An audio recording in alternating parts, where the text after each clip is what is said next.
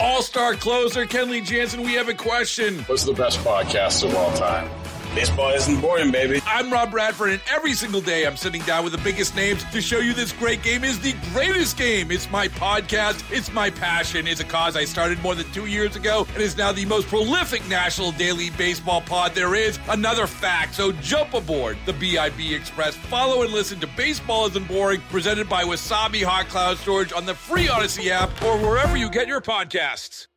Well, Ronna McDaniel is stepping down at the RNC. This was kind of, I mean, I saw this last night. My my jaw really just went boom. It just fell uh, when I saw this. Yeah, Ronna McDaniel stepping down as the head of the RNC. And this is pretty amazing. I mean, in an election, just think about how significant this is for just a second. Just a second. This is an election year.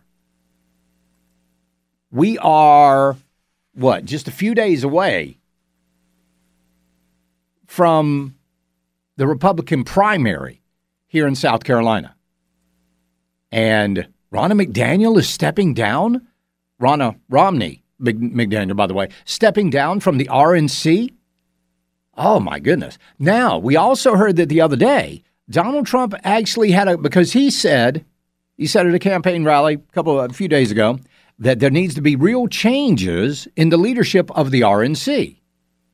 And then he met, from what we're hearing, with Ronna McDaniel.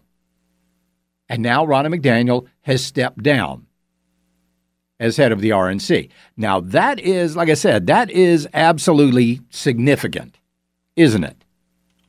So, but that's going to happen right after the South Carolina primary. That's happening. Chairman of the Republican National Committee, Ronna McDaniel, has told former President Donald Trump she is planning to step down shortly after the South Carolina primary on February 24th, according to people uh, familiar with the plans. Ms. McDaniel has faced months of pressure, a campaign from Trump allied forces to unseat her, and growing dissatisfaction from, well, everybody. Uh, Trump is likely to promote the chairman of the North Carolina Republican Party, Michael Whatley, as her replacement, according to several people familiar with the discussions. Um, Trump, he can't just install someone. A new election has to take place. We'll see what happens with that. Because remember, Drew McKissick is the vice chair of the RNC. Like he's he's uh, I would imagine somewhat of an heir apparent to Rodney McDaniel's seat there. But apparently, they've got this guy, Michael Whatley from North Carolina. He's going to be doing this. So, what, what, what were some of the big problems? Well, I'll give you some of the big problems about exactly what people have been complaining about. Let's just take a look at the spending between the RNC and the DNC. All right? Floral arrangements. The RNC has spent $70,328. The Democrats have spent $795. Consultants. The RNC has spent $1,078,279. The Democrats, $114,000. Office supplies. The RNC has spent $297,717. The Democrats, $45,000. Limousines. This is a big one. The Republicans spent $263,127. The Democrats, $7,000. Now things start to switch a little bit. Are you ready? Voter file maintenance, which should be a huge priority for these parties. The RNC has spent $39,233. The DNC has spent $235,865. Get out the vote text. The Republicans have spent $86,000. The DNC on the Get Out the Vote text has spent $1.6 million. Money to states. The RNC has sent 13,800 uh, let me see here. Hold on. I'm sorry. The RNC has sent $13,800,200 for state outlays.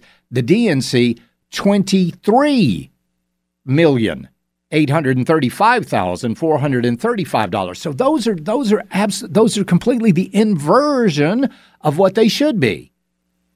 The Republicans should be outspending the Democrats because remember, in the last midterm election, every single state where the Republicans outspent the Democrats, the Republicans won.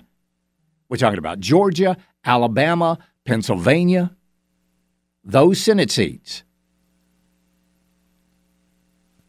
But from also from what I'm hearing, the RNC doesn't have a whole lot of money. They're actually looking at. Uh, somebody was telling me they were looking at taking a ten million dollar loan.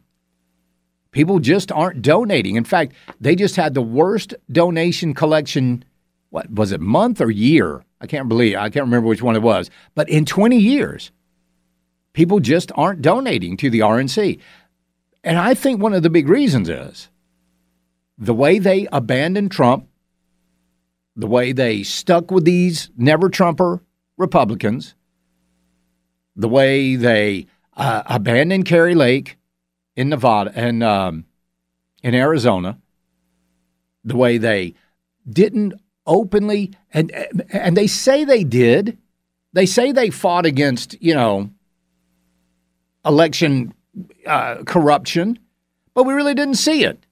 We, we, I mean, they should have been uh, putting that out on social media. They should have been calling this radio show. They should have been calling all the radio shows saying, hey, this is what we are doing to fight these Democrats. But you know what? They didn't do it. You know what it takes for me to get some of these people on the air? I need to be a dentist because I literally have to pull teeth to get these people to come on the air and talk about what their plans are and what they're doing.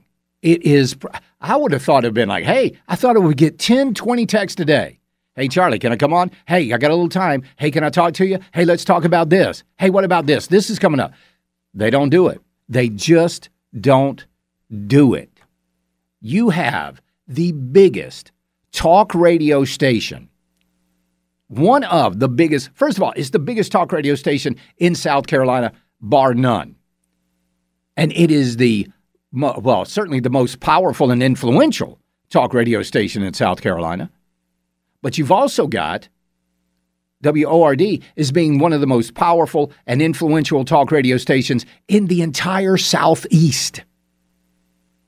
We cover we cover uh, into Mecklenburg County up there in in in Charlotte. We cover past Asheville. We go into uh, Georgia. We go into Athens, practically the outskirts of Atlanta. So you got Northeast Georgia, Northwest North Carolina, and practically the entire state of South Carolina. But no, no, no, no, no. No, no, no, no, no. No. All star closer, Kenley Jansen, we have a question. What's the best podcast of all time?